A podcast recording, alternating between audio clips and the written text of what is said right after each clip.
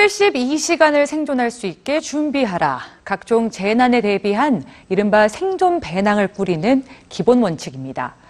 지진 같은 자연재해부터 화재에 이르기까지 언제 나에게 닥칠지 모르는 위험에 대해서 어떻게들 대비하고 계시는지요?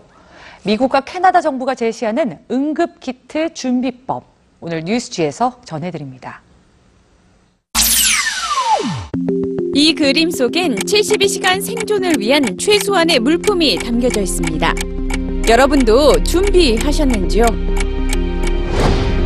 제일 처음 보이는 것은 3일을 버틸 수 있는 물과 음식, 의약품 구급 상자뿐만 아니라 배터리와 휴대용 공구, 손전 등과 라디오도 보입니다. 카피한 신분증과 반려동물을 위한 3일치 물과 식량도 필수 준비물이죠. 미국 질병통제예방센터가 알기 쉽게 정리한 응급키트 내용물입니다. 각종 재난재해가 닥쳤을 때를 대비해 각 가정과 직장, 차량에 상비해 두어야 할 물품들이죠. 이 동영상들은 미국과 캐나다 정부가 국민들에게 제공하는 재난 응급키트 구비 요령입니다.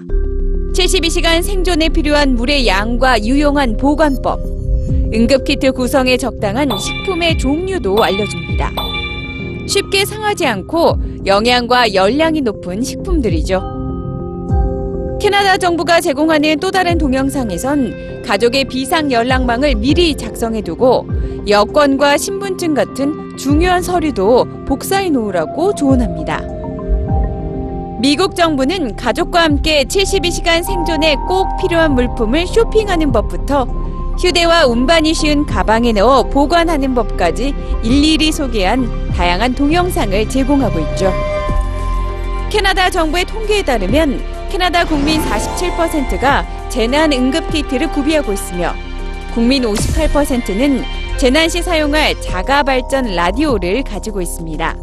그리고 국민 40% 이상이 재난 시 열과 물을 얻을 수 있는 대비책까지 구비하고 있죠.